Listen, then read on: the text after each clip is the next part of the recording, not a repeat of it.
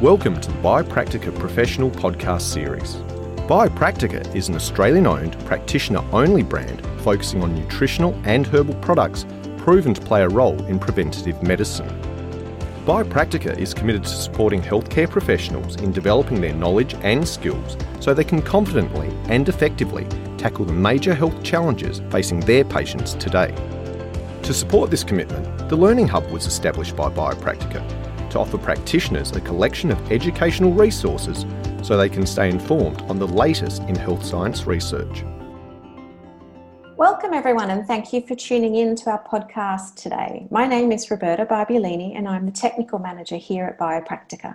I'm very excited today to be joined by Lotta Johansson from Stockholm in Sweden. Now, for those of you who maybe have not met Lotta, she's a microbiologist with a special interest in the human microbiome.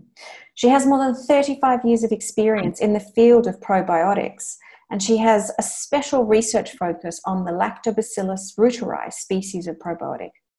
Lotta has a particular passion for communicating the science of probiotics and helping people really appreciate, cherish, and nurture their microbiome. Thank you so much for joining us today, Lotta. We really appreciate your time. Good morning, Roberta. uh, yeah, it's uh, it's a pleasure to be here. It's always nice to have a chat with you in the morning. Fantastic. But, maybe to start with, Lotta, can I ask how you first became interested in the field of probiotics and the human microbiome? You know, as, as you as you said, I, I studied microbiology, and I went to the university in 1980s, and that's when we first started to realize the enormous impact of commensal and beneficial bacteria. Until then, all focus had been on the pathogens, the negative ones, the ones that were making us sick. But in the 80s, we started to realize how mm, important the good ones are. And that's when I started to become more interested in studying the good ones than versus the bad ones, the pathogens. And my first employment when I left university was at a Swedish uh, dairy, and I was project leader for development of the very, very first probiotic yogurt in Sweden. So I have really been working with probiotics since before the word was even invented. But for the last 24 years, I've been working with BioGaia, as you said, and uh, it's a, BioGaia is a Swedish company. We sell our probiotic bacteria all over the world in more than 100 countries now and uh, my job here is to educate and train people about beneficial bacteria. So that's what I've been doing since I went to university.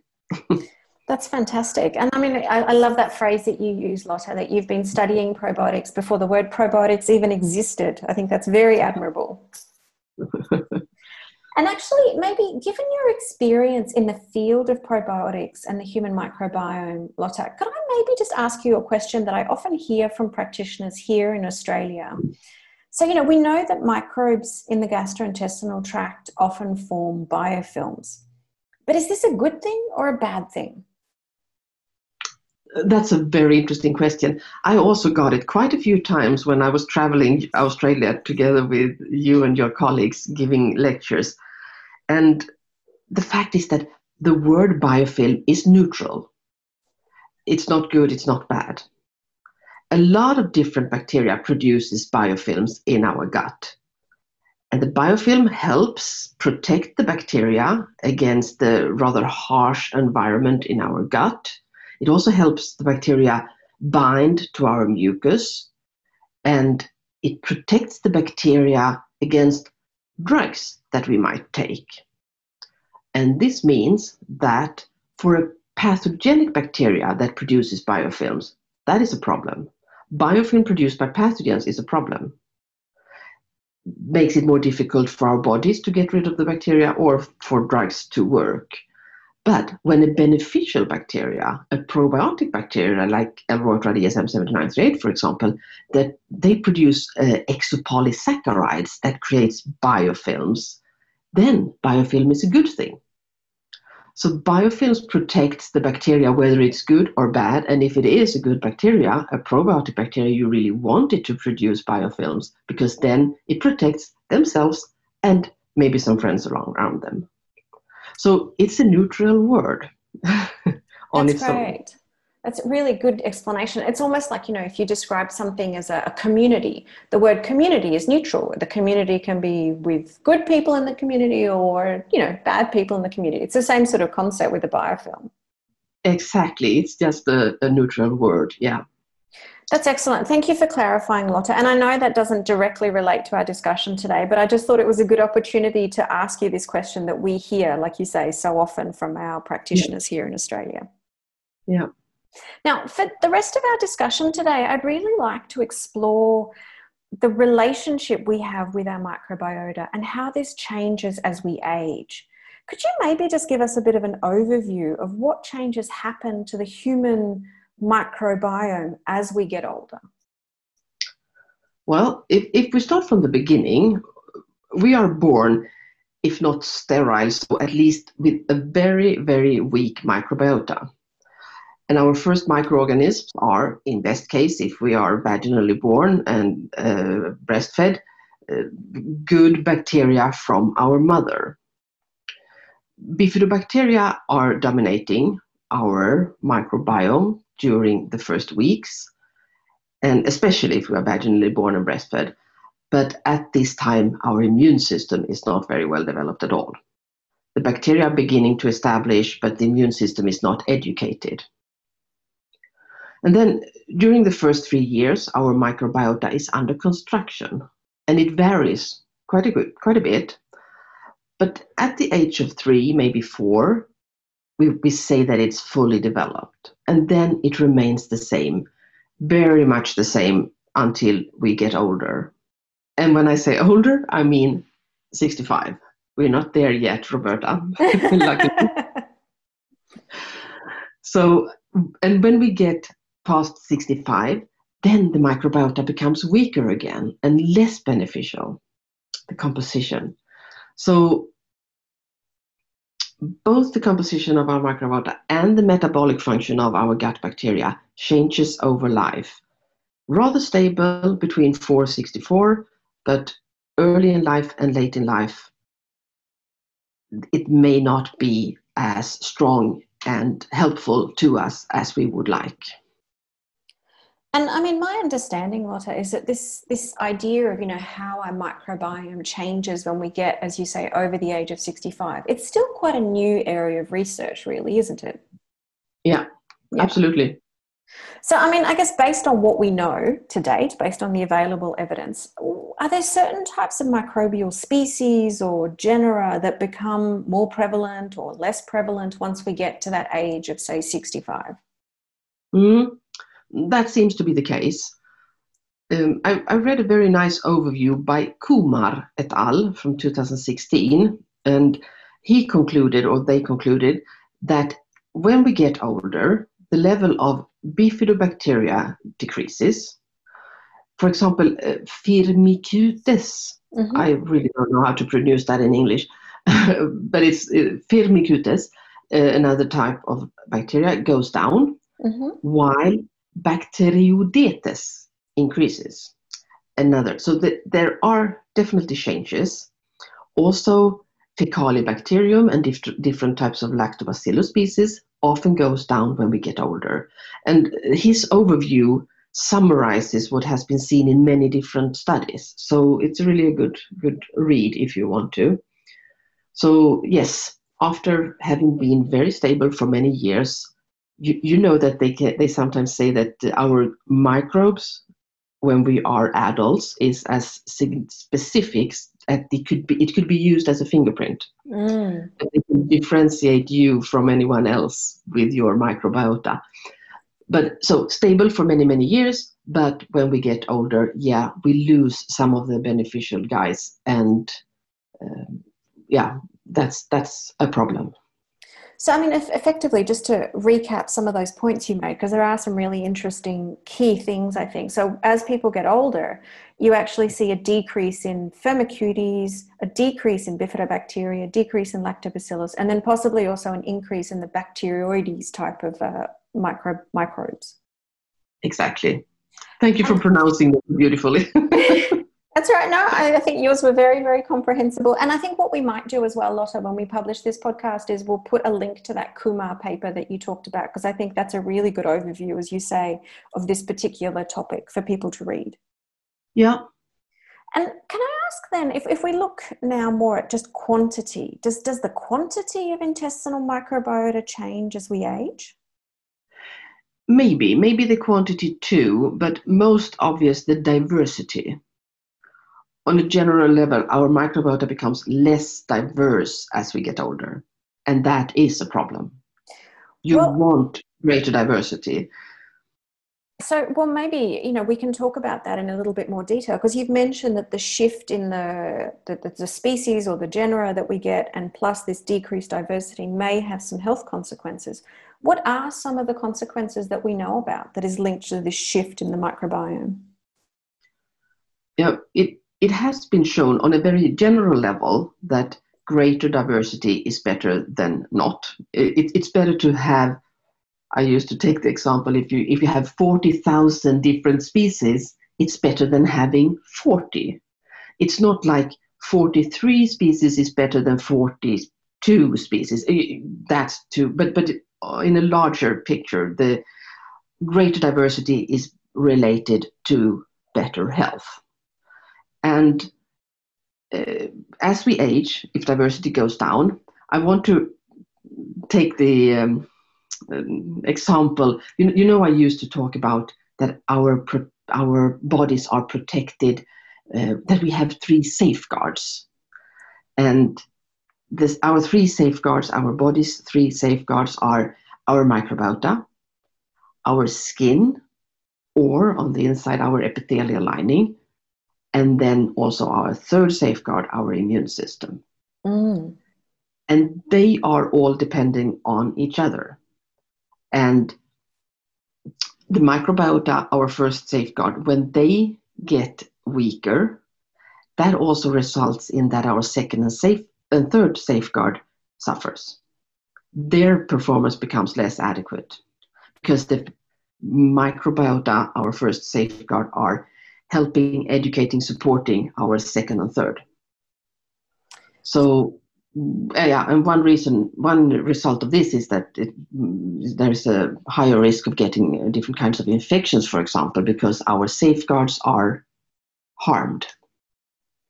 That's really interesting, and I mean, you know, I, I love the point that you made there a lot of the you know diversity in terms of the microbiota is, is critical. It, reminds me almost like when even if you're just looking at your diet you know diversity in your diet is good. If you're looking at your your lifestyle you know the more mm-hmm. diversity mm-hmm. you have in your exercise and lifestyle routine the better it is. So it's almost like just as human beings we do better with a bit more diversity in every sense. Yes i think you're right.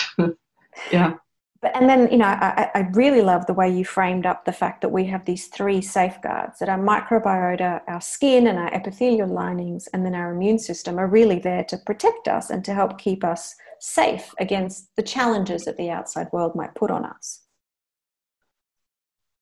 so yeah. as people age then if, if the microbiota becomes less diverse and there's perhaps less safeguards that means that we could be more vulnerable to what's in the environment around us. Is that correct? Yeah, because our immune system is like our last defense, and the immune system are working less efficient if the microbiota is uh, out of balance. If we suffer from what we call dysbiosis, dysbiosis is an unbalanced microbiota. Mm. That could be lack of diversity, but it could also be the wrong composition. Dysbiosis a good word in the probiotic well, field. Definitely. So, I mean, maybe let's explore this topic of immune system changes as people age. What kind of changes do you typically see in patients as they get over 65 from an immunity perspective? Well, uh, there is a, a word for what's happening with our immune system when we get older, and uh, it's really not a word that you want to use if English is not your first language, but I'm going to try. Immunosenescence. Ah, oh, perfect. You've got exactly right, Lotta. I have been practicing with Google Translate. You know, there is a little speaker down in the corner where you can press and then you get the, the pronunciation. But that's a gradual deterioration of our immune system that happens when we get older. So our immune system is not performing at its best any longer. And to some extent, this depends on the less optimal microbiota composition. Uh, and this results in, for example, that we are more susceptible to infections. But there are other consequences. Uh, you know, infection and inflammation, mm. they are both problems. They're different things, but they're both problems. And one reason for uh, development of so-called inflammaging mm. is that our bodies react to the changed microbiota with an inflammatory response. And an inflammatory response in case in in its turn there is a risk of developing numerous problems and diseases like uh, just IBS, cardiovascular disease, diverticulitis, chronic kidney disease, diabetes, cancer, depression, dementia. I could just go on. Sarcopenia was another word that I had to Google. Google uh, sarcopenia. Uh, the muscles degrades; it becomes mm. weaker. So all these things can be a result of inflam aging. And I guess, as you say, that inflammaging may be connected in some ways also to the, the, the, loss of microbial diversity and the changes in the microbiome, predisposing that patient to more inflammation. Correct. And it is, unfortunately, a, a catch 22 because many of the problems that comes with inflammation results in uh, less beneficial composition of the microbiota. So it's like a negative spiral, downwards spiral that you don't really, you don't want to enter it. You would rather prevent it from happening in the first place. So leaky gut, dysbiosis, constipation, or chronic inflammation in, in turn results in dysbiosis and dysbiosis. So, hmm. Uh, and IBS, diverticulitis, osteoporosis, gingivitis, there are lots of inflammatory conditions that are related to this situation. Yeah, and I think you know the, the fact that this interrelationship between inflammation and you know uh, an imbalance of the microbiome, I think, is a really important point because, as you say, people can get into this downward spiral where the more digestive issues, the more inflammation they have, the worse the microbial balance, and the whole thing becomes self-perpetuating. Exactly. So, I mean, you know, in, in, that sense, it, it really highlights for me that if I'm sitting in a, in a clinical setting and I've got a patient in front of me who is older, then, you know, really supporting their gastrointestinal tract, optimizing the balance of the microbiota for that patient becomes really critical. Yes. Yeah. I agree. Mm. Well, maybe Lotta, can I ask then, are there any specific metabolic or cardiovascular consequences that are associated with age related changes to the microbiome? Yes, as, as we discussed just before, uh, the inflammation and the change in the microbiota is also affecting cardiovascular uh, conditions. That's, that is uh, fairly well shown and established. Yes. Yeah, and I mean that makes perfect sense. That obviously, if a patient has inflammaging, it's going to affect every part of the body. You know, whether it's the gastrointestinal tract or, like you say, the cardiovascular system. Yes. And I guess in some ways, you know, the other area that I know a lot of my older patients are always very concerned about is um, cognitive function, memory, and I, I, guess that inflammation could also affect that the brain function as well as people age. Uh, yeah, uh, but this is a very new area of interest. Very little studies has been done, but there are studies indicating that this could be the case. There are correlations. There are they are related, but more studies are needed before we can really say anything uh, about those particular like conditions. But I would like to mention another common consequence of dysbiotic microbiota, and that is malnutrition. Mm. And that's a, a, common problem among elderly people. It might sound like not not something that's happening in a um, rich country like Australia or Sweden, but in elderly people, malnutrition is a, a true problem. Yeah, and I think that's a really good point. You've raised a couple of points, Lotta, that are probably worth reiterating because, as you say, when you're dealing with a, an elderly population, perhaps people that are already a little bit frail, the issues of sarcopenia, the issues of malnutrition, they can be really real problems for these aging yeah. patients. Yes. And can I ask as well, just whilst we're talking about this idea of sarcopenia, of malnutrition, I've also seen some research on the link between the gut microbiota and bone health. Is that correct? Yes, bone health is also the the oh, when the calcium is extracted from the bones. I don't mm. I don't find the word for it. Um, it's sort of uh, osteo. Uh, um, osteoclastic activity breakdown of the bones that you see when people break, osteoporosis. Osteopenia, osteoporosis, the breakdown of our bones, our bones becomes more fragile. That has been connected, shown to be connected with our microbiota. Interesting.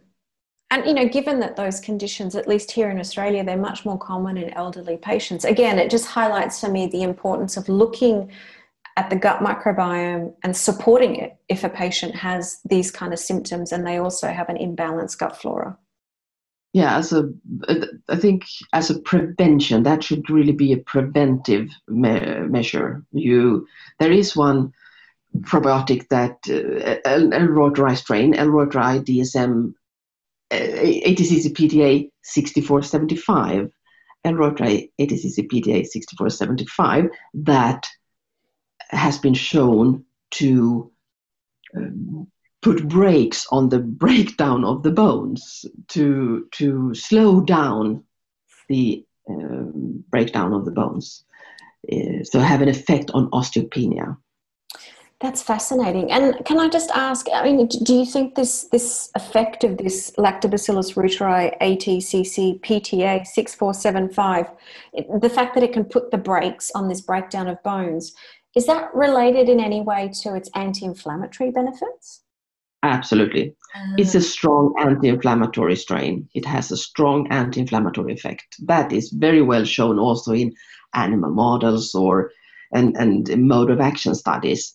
But it has also been shown now in living living ladies, living older ladies in Sweden, to have a, a, a positive effect on osteopenia. It's just really interesting to me, Lotta, because I'm seeing this repeated connection between the gut microbiota and inflammation. And as we mm. age, this interrelationship becomes more and more important. Yes, exactly. Well, so maybe just sort of looking at a slightly different aspect of this discussion. You know, one thing that we see quite commonly here in Australia is that many older patients are often taking multiple medications. You know, we call it polypharmacy and it, it can obviously affect the body in many different ways. And i'm wondering you know can it also affect the microbiota? Absolutely. Yes. Uh, that's definitely the case. Uh, of course any drug that are aimed at killing pathogens or cells like antibiotics or chemotherapy they're also harming our protective microbiota and our own body cells for that matter. So polypharma is definitely cause part of the problem when you get get older and also could be a reason for the malnutrition situation Right, so polypharmacy is also again part of the problem. It could be worsening that sort of dysbiosis, the loss of gut diversity. So, apart from the obvious ones like antibiotics, are there any medications that you know of, Lotta, that we definitely know can affect the gut microbiome? Yeah, all drugs that affect motility will affect the microbiota. So opioids, for example, that slows down the movement of the GI tract, the peristaltics are slowed down, that will change the microbiota composition, often in a very negative way. but also some drugs that accelerate accelerates the motility may result in that food is not properly broken down. The food we eat is not the nutrients we want to absorb is not properly absorbed because the movement forward is too fast through the GI tract. And there are also certain drugs that affect uh, appetite, um, and uh, that could, of course, re- result in malnutrition on its own, or that you don't eat enough of these he- more, maybe more difficult food like vegetables and fruits that you need to keep your microbiota intact. So, yes, definitely. Great. And I mean, I think that's a really good list of, of medications for practitioners just to be aware of that if your patient are on one or more of those medications, you know, pay extra attention, like you say, to the gastrointestinal microbiome. Yeah. So I guess a lot of, I mean, you know, we've talked a lot about what can change as we age, what the consequences of these changes could be. So how can we optimize the microbiota in aging patients? You know, how can we counteract the effect of these medications? How, how do we support their microbiome as our patients get older? Well, since you are asking me, from, from my opinion, of course, the best way to counteract the negative side effects of many of these drugs and the situation of getting old is eating probiotics of course, a balanced diet is good and important, but in this situation, I think you need more. You need to replace what is being damaged. So eat probiotics, Roberta. Many L. reuteri strains are really, really good and have really good clinical data to support their effect in children, adults, but also in elderly. So uh, of course, L-reuteri DSM 7938 that has a strong antipathogenic effect. So it, it keeps the it's positive for the for the bifidobacteria in your gut. It increases other lactobacilli, but also uh, keeping um, certain pathogens under control. So L-reuteri DSM 7938 is a good candidate, but also L-reuteri ATCC PTA 6475. I think that's a really important probiotic when you get older because of its anti-inflammatory capacity. But uh, of course, adding a, any bifidobacteria is a good idea, and if you have problems getting enough fiber mm. maybe adding a, a, prebiotic. Yeah. That's one, one alternative. A, prebiotic, you know, that's large molecules, food for bacteria, things that you can't digest, but that your gut bacteria are eating. And there are many different types fructo oligosaccharides, galacto-oligosaccharides. They're often called FOS or GOS, mm. inulin or lactose. There are many alternatives. So, and of course, you you may give your probiotic a kickstart if you add uh, some prebiotics or if you uh, have problems eating that kind of food. No, that's great. And I think, you know, the fact that we've got those two Lactobacillus reuteri strains that we can utilize in our aging patients is great. Like you said, the Lactobacillus reuteri DSM 17938 and then the Lactobacillus reuteri ATCC PTA 6475. So, Lotta, what probiotic strains can patients take to actually counteract some of the age related changes that we've been discussing? Well, as I mentioned, L-reuteri DSM 7938 is a very well studied probiotic. Very many mode of action studies on animal, animal models, etc. But in clinical studies, has also been shown to reduce, for example, antibiotic associated side effects, not only so called AAD, antibiotic associated diarrhea, but also constipation, nausea, abdominal pain, and other problems related to the use of antibiotics. It's not all patients that get diarrhea from the, the antibiotic. There are other problems as well. And DSM 7938 has been shown to counteract all of these, really, all different types of side effects. Also, the ATCC PTA 6475 strain has been shown to reduce antibiotic associated side effects in uh, patients that need to go on H. pylori eradication. And as I mentioned before, anti inflammatory effect of ATCC-PTA 6475 and clinical studies showing effect on osteopenia. So, okay, I'm talking about L. reuteri. They, those are my specialty, my favorites in the world. But there are other well studied probiotics out there, I have to admit. And if you want to try something else or add something else, Bifidobacterium animalis, BB12, is a well studied probiotic. L. rhamnosus GG is another one. Both of them have shown positive effect on immune immune system. So there are others to try as well. That's fantastic. And I mean, maybe to, to complement this discussion, Lotta, of, you know, what probiotic strains could be used in an aging patient, are there specific dietary or lifestyle advice that, that you would give to an older patient to support their gut microbial health? Yeah, so make, make sure you get your daily dose of fresh fruits and vegetables and add a clinically well studied probiotic. That's step one. And in combination with fresh air and moderate exercise, this could actually result in a longer and healthier life for the person. And on a less personal level, since the proportion of elderly in our society is increasing now, uh, maintaining a beneficial microbiota composition in the elderly population may help prevent or delay age associated diseases that could even prove to be beneficial from a social economic perspective.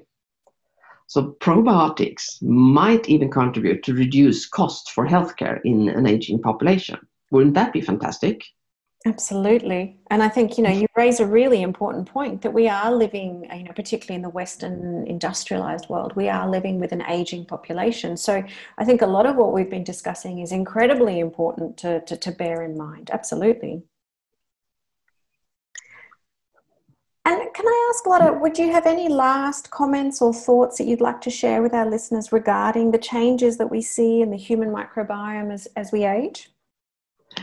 Um, maybe we, we have been quite far down in our system, Roberta. We have been in the small intestine and the large intestine, but if we move further up, you know, the mouth is also part of our GI tract. And the oral cavity is often also causing problem in elderly people, for elderly people. Gingivitis, periodontitis, and uh, halitosis, problems with candida. Mm, and, and if you, for example, get a candida infection in, in the mouth, then malnutrition is a given problem because you can't eat because it hurts so much. So uh, the oral cavity should not be forgotten in this uh, concept or in this situation. And then I, again, I want to mention that there are L. strains that have shown very strong positive effect on gingivitis and periodontitis, also competing with candida. So probiotics for the oral cavity is also something that I think elderly people would benefit a lot from. I think that's a, a, really important point. And to be honest, you know, even for myself, it's not something that I was really conscious of until very recently is this idea that our, our gastrointestinal tract starts in the mouth. So our, our, our microbiome, like our, our, gut microbiome starts, as you say, in that oral cavity. So I think if you're looking at a patient's you know gut microbiome like you said you've got to look at it from top to bottom the whole thing has to be healthy and balanced from top to bottom, yes. Look, Lotta, that was absolutely fantastic. Thank you so much for your time today. I think we covered a lot of really interesting points, and, and I really want to thank you for sharing all that knowledge with, uh, with us. Thank you. It's always a pleasure, Roberta. I just so long for when I can start travel again and come visit you. Oh, so, we're absolutely longing for that as well. And I also just wanted to say thank you to all of those of you who tuned into our podcast today. We really hope you found our discussion interesting and useful. Please tune in next week to hear another great professional podcast episode from us here at Biopractica. To continue the conversation or find out more about our products and educational resources, please head to biopractica.com.au. Biopractica, empowering healthcare professionals.